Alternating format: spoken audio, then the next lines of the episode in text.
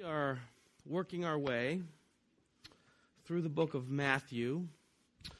And this morning we're getting into a, a topic um, that for me is kind of like the, the big elephant in the room uh, with Jesus.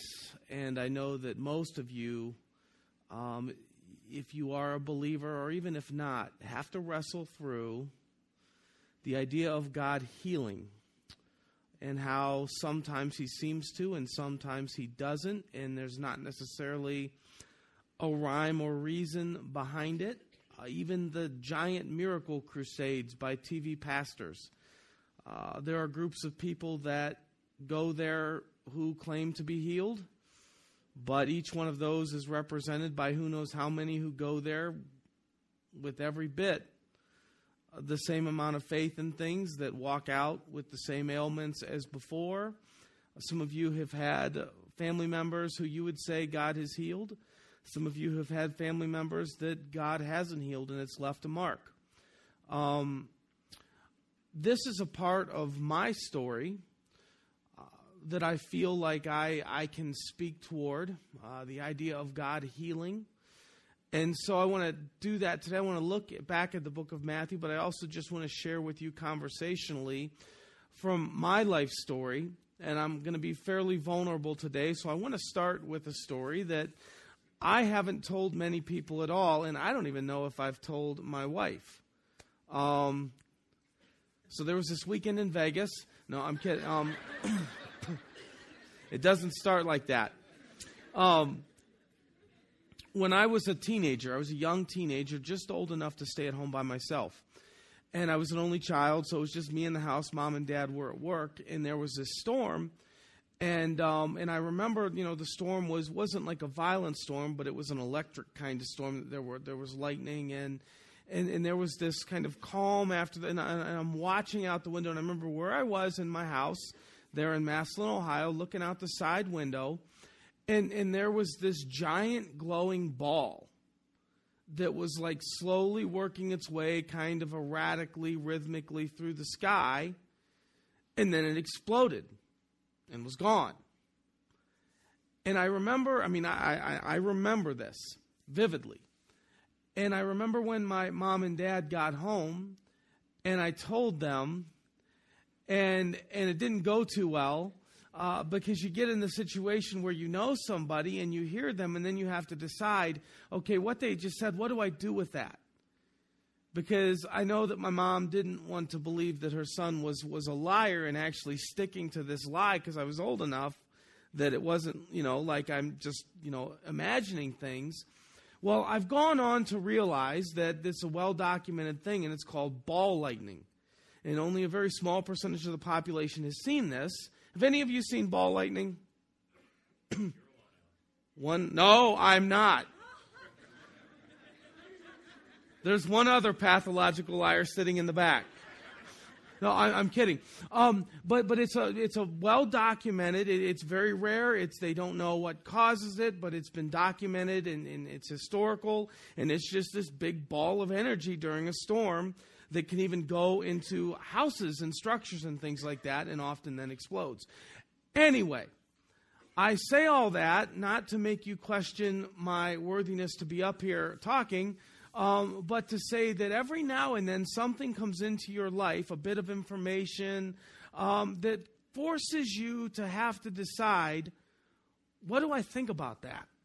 Like you can't just blow off your son who's old enough to know better, who tells you something that doesn't sound real. And, and we're to this point in the book of Matthew now. Uh, the, the first uh, fourth of, of the book is primarily um, teachings from Jesus. And it's easy to accept these teachings. They're good, quality, wholesome teachings, profound teachings, and even atheists will say that these teachings from Jesus are incredible teachings. They, they are um, innovative and provocative and, and, and good teachings. But now we get to Jesus the healer.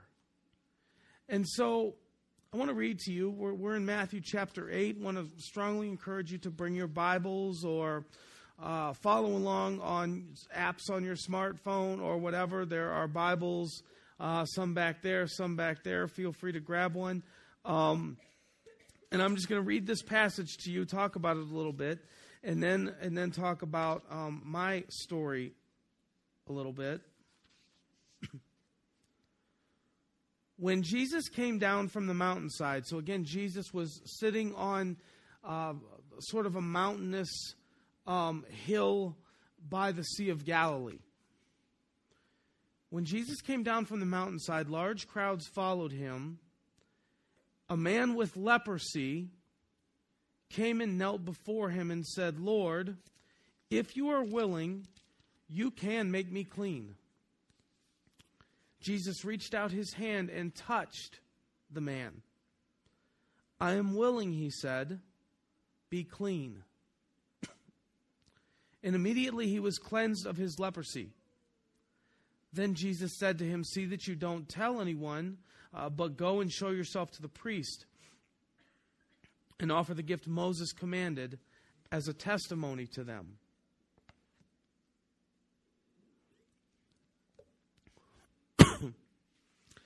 so, um, Matthew's listeners, and we know that Matthew was written primarily to a Jewish crowd, are up to this point taking in these rabbis' teachings. But then it takes a turn to Jesus as the healer.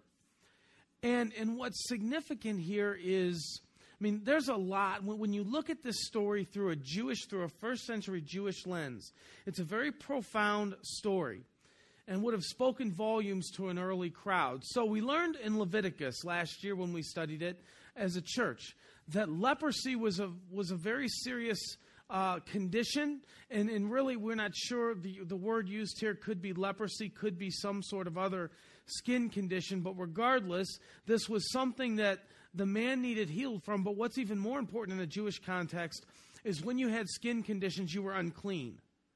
And what that meant is you were not allowed in public. And, and you were seen as, um, it was sort of one of those physical ailments that was also judged spiritually. So you were unclean, meaning you were sinful, meaning you were sort of rejected by God. And, and, and so you can imagine what it would be like to one day, you know, you're employed, you have a family, you have children, and then you have this skin condition where Jewish spiritual biblical law demanded that you remove yourself from the public to the point where whenever you came into contact with other people, you would have to announce well in advance, I'm unclean. Like you would have to yell that as you walked or someone walked towards you. I mean, this was one of those kinds of diseases that would have a tremendous uh, psychological effect. And, and, maybe some of you've been there through a sickness or, or maybe a, you know, a job loss or, or, or a, a, divorce or something where you just felt, man, I, I just feel completely rejected, completely unwanted. Why is this happening to me? And, and so all Matthew had to say is leprosy. And every Jew understands the condition of this man. And, and, and two interesting things here. One is that this guy gets it. Like he's one of the first ones. They're following Jesus as a teacher, but he sees Jesus as more than just a teacher.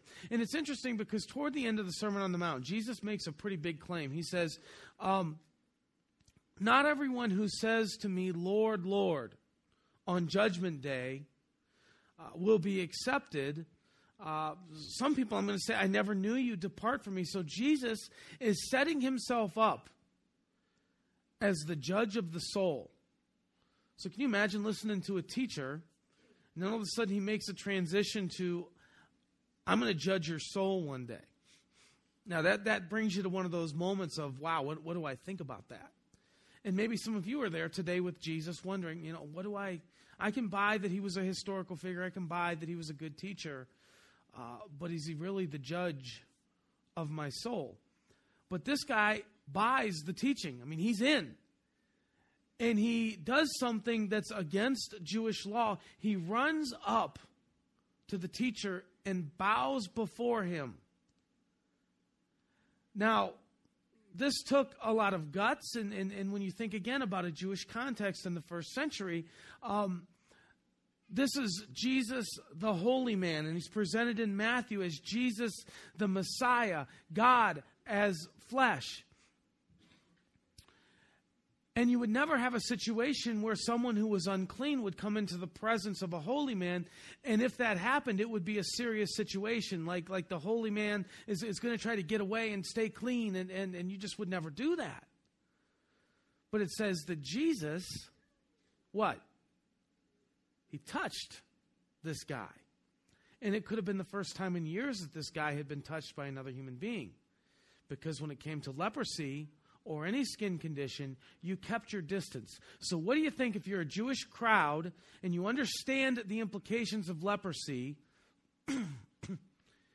and you see this Savior, God with us in the flesh, who reaches out to touch the unclean? What would that say to you? I think it continues on in, in Matthew's desperate desire for us to understand that Jesus is a God of grace who sees the untouchable and reaches out to them. But I think the greatest point of impact, and we're going to move into a section of Matthew now where there's healing after healing, miracle after miracle, is for us today. it's ironic that I'm talking about healing with a head cold, isn't it? Um, um, what do we do with Jesus the healer? Because if Jesus could heal back then, can he heal today? And if he can heal today, how do you get him to do that? And there's plenty of similarities uh, between stories of healing and stories of death in terms of faith and prayer. Same amount of prayer, same amount of faith somebody gets healed, somebody doesn't. It's not uncommon to have somebody talking about how God healed their family member of cancer in the same setting as somebody who had to endure years of prayer and lost somebody. How do you reconcile it? And, and what I want to do now with the rest of my time is, is to walk you through in my own life what God has taught me, and hopefully um, it's, it's of benefit to you. Now, first of all, I believe absolutely that God can heal miraculously, and I have seen this. So, my mom, years ago, uh, they found a lump in her breast. And, and we're very concerned about that, obviously. And mom began to pray, and a lot. My mom is a tremendous person of prayer, and she began to pray. And my dad, obviously, and and you know, other family members and prayer partners at her church, a mega church with hundreds of people in that prayer ministry, and um, and and just prayer, prayer, prayer, prayer, prayer. Okay, so she's in the hospital room, the doctor's office, wherever it was that she was, where they're actually examining this mass in greater detail. They have the ultrasound or whatever machine they use to get an image of what's deep inside you. And, and, and there's a nurse there, and mom is, you know, praying while they're walking through this, and this nurse is looking at this mass. And um, and suddenly she gets this perplexed look on her face, a look of concern, and she calls another nurse. And then they call other doctors. And they're very concerned by what they see, and mom doesn't have a clue what's going on. And before long, she's like an exhibit at the zoo with, you know, people looking at this at this screen. And what she found out was happening is that that mass, that tumor, was breaking up and dissolving while they were watching it on this screen. And, and my mom is an emotionally healthy person, um, a very strong person. I know that this isn't something that she, you know, is, is making up for attention. That's just not her. Uh, so I have to deal with the fact that God just did something there that He doesn't do all the time, and that you know I don't know what it was that that caused Him to say, "I want to be glorified by this," and, and I mean that's as that's as much of a miracle as I've ever heard. That while doctors are looking on the screen, they see this tumor breaking up and dissolving until it's gone, and they watched it play out real time. Um, since that time, my mom and dad have both been diagnosed with um, cancer, um, gone through surgery and treatment are can- and are cancer free. So, like the lady on the screen, I know that it was the treatment, but I also know that it was the God. So I approach life believing God can heal and that God still heals, and at times God heals miraculously. However, those of you that know my story, uh, you know that I've seen the other side of that as well. Um, when my wife, when I was, uh, it was the day after my 29th birthday, and Kelly was pregnant with our second baby, and we walked into the ultrasound room for a routine exam, and the nurse walked in the door and said, "We need to talk about your ultrasound." And um, she went on to explain that there was evidence of some chromosomal chromosomal abnormality, possibly Down syndrome, um, but it was some pretty strong evidence. And we've come to understand Down syndrome differently than we did then. We didn't know a thing about it. We just knew that it was something that you usually didn't want to hear about. Um, and we were terrified and we were horrified and, and we cried and we prayed and we prayed and we prayed. And, and I have to say, I mean, there were nights where I would spend hours um, deep into the morning um, in what would be Lexi's nursery. Um, Lexi would was was our baby, um, praying, begging God, fasting. Uh, I agonized, fully believing, you know, God, I know you can heal. I know you can fix. I, I I've seen you do it. I know you're going to do it. And I prayed and I prayed and I prayed and I fasted and I know same with Kelly, same with my mom and dad and family members and I mean this was this was not a light prayer effort. This was a heavy prayer effort and many of you around then uh, who were here prayed uh, for that. Um, for me, it was a giant pressure, a giant weight on my shoulders. It's all I thought about. I couldn't get any work done. I, I didn't want to do anything. I prayed and I thought and I worried and I read and, and prayed and, and was agonizing for me. And then there was a moment when I flat out experienced God, and this is this is like the time in my life when I would say I experienced the God of the universe. Um, I was in Tops grocery store, and I had just uh, got done with a fast, just you know, not eating and praying for for my daughter, and and hoping that things would would fix themselves, um, or that God would fix things. And I remember, I remember it vividly. Um, I, walking, it was probably eleven o'clock at night, and um, you know, praying and agonizing and thinking and worrying through Tops. And I rounded the corner into the cereal aisle. And there in the cereal aisle of Tops, I experienced the God of the universe um, as ridiculous as it sounds, it was as though God stopped time and I stood before him in his presence and he questioned me. And I remember him saying very clearly, and I didn't see anything and I didn't hear anything audibly. Uh, it was like an inner being deep in my spirit thing when I knew God said, Can a person with Down syndrome worship my son? And I said, Yes, I know that that people with Down syndrome can be followers of Jesus? Can a person with Down syndrome love people like I've commanded? Absolutely. Can a person with Down syndrome, does a person with Down syndrome exhibit every kingdom quality that I teach about in Scripture? Generosity, love, kindness, peacefulness. Yes, all of that. And then I know God asked me are they not then destined for eternal greatness because of all that? And I realized, yes, what a better recipe for eternal kingdom greatness than to live life like someone with that special need. And then I know that God asked me, now what would you have me do? because I realized at that moment that I was praying about things and against things that I was that were out of my league. And at that moment, I said, I don't know. And then I was back in Tops. And life went on.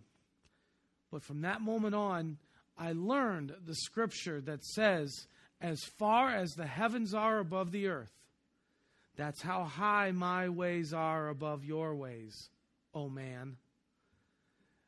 And that can literally be translated, you know, the, the stars, like it, like you're talking light years, as high as the stars are above us here on the ground.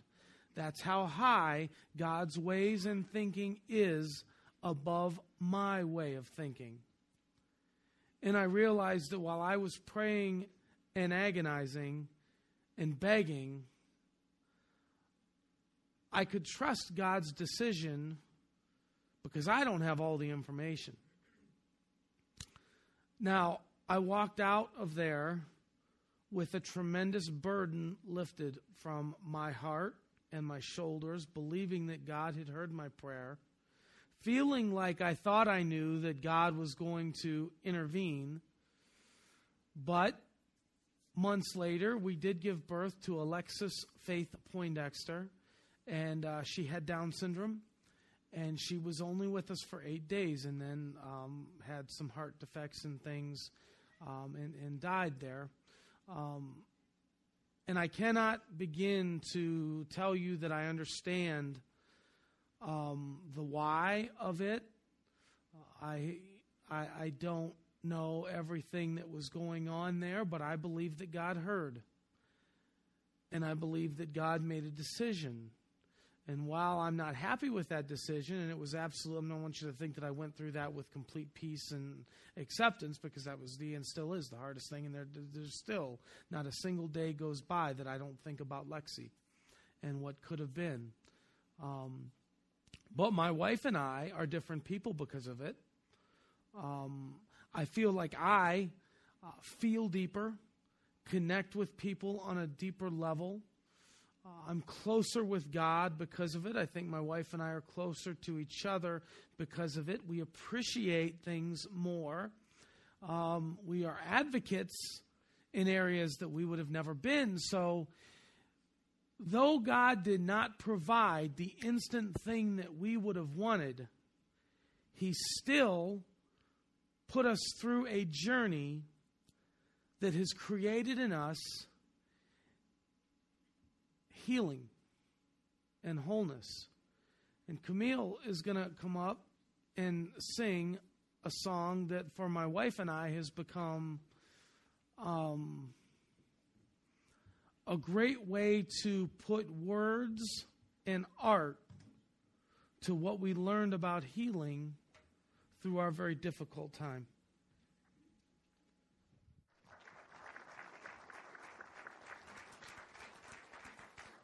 So I want to close. Um, we're going to do some prayer time in a minute, but um, I, I, just want to walk you through uh, for me, and I, I, may have talked with you about this a few months ago. Um, when I was in Israel a year ago, people ask, you know, what was your must have been a lot of amazing things there to walk where Jesus walked. What was the high? What was the point where you just knew God was near when you were? And, and for me, uh, the moment in Israel when I felt closest to God was at Bethlehem in the shepherd's fields, and and God goes a long way in Scripture to um, to compare us to sheep and himself to the shepherd. And, and, you know, sheep are fairly defenseless. They're they're not dumb. They're just defenseless, and sometimes they don't always know what's good for them, and they need to be dependent on the shepherd to protect them.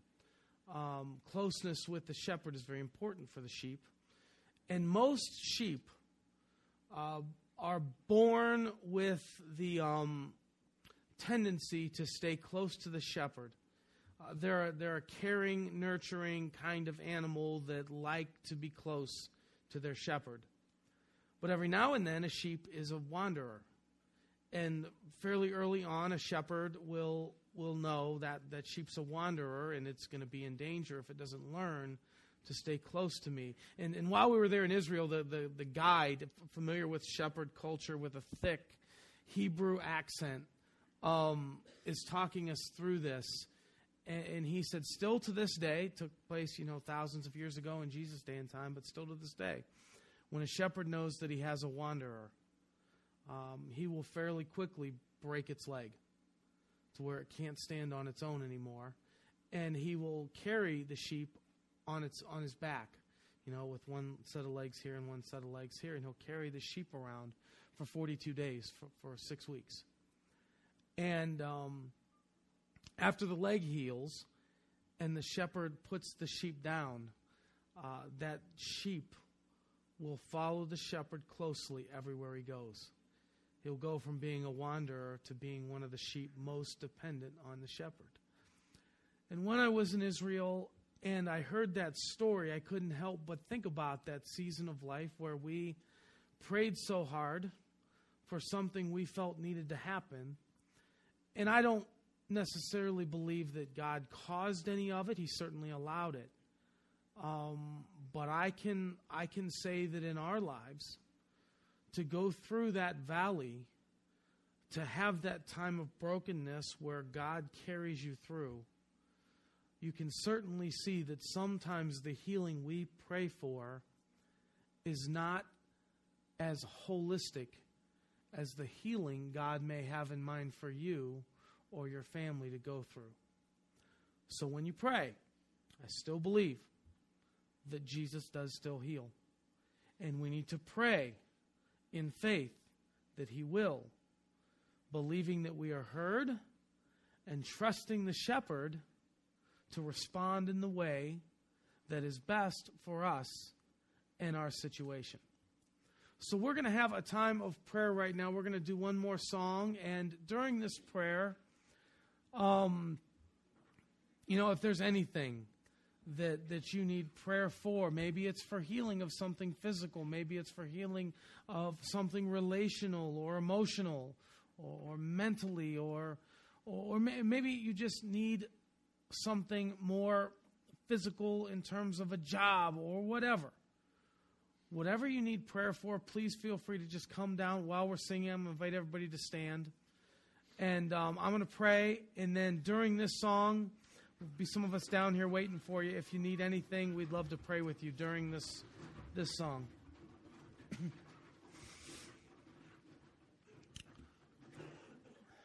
Father, we know that when you healed the leper, when Jesus healed that leper that day, that was an easy thing. And everything that we ask of you is very doable and very easy for you.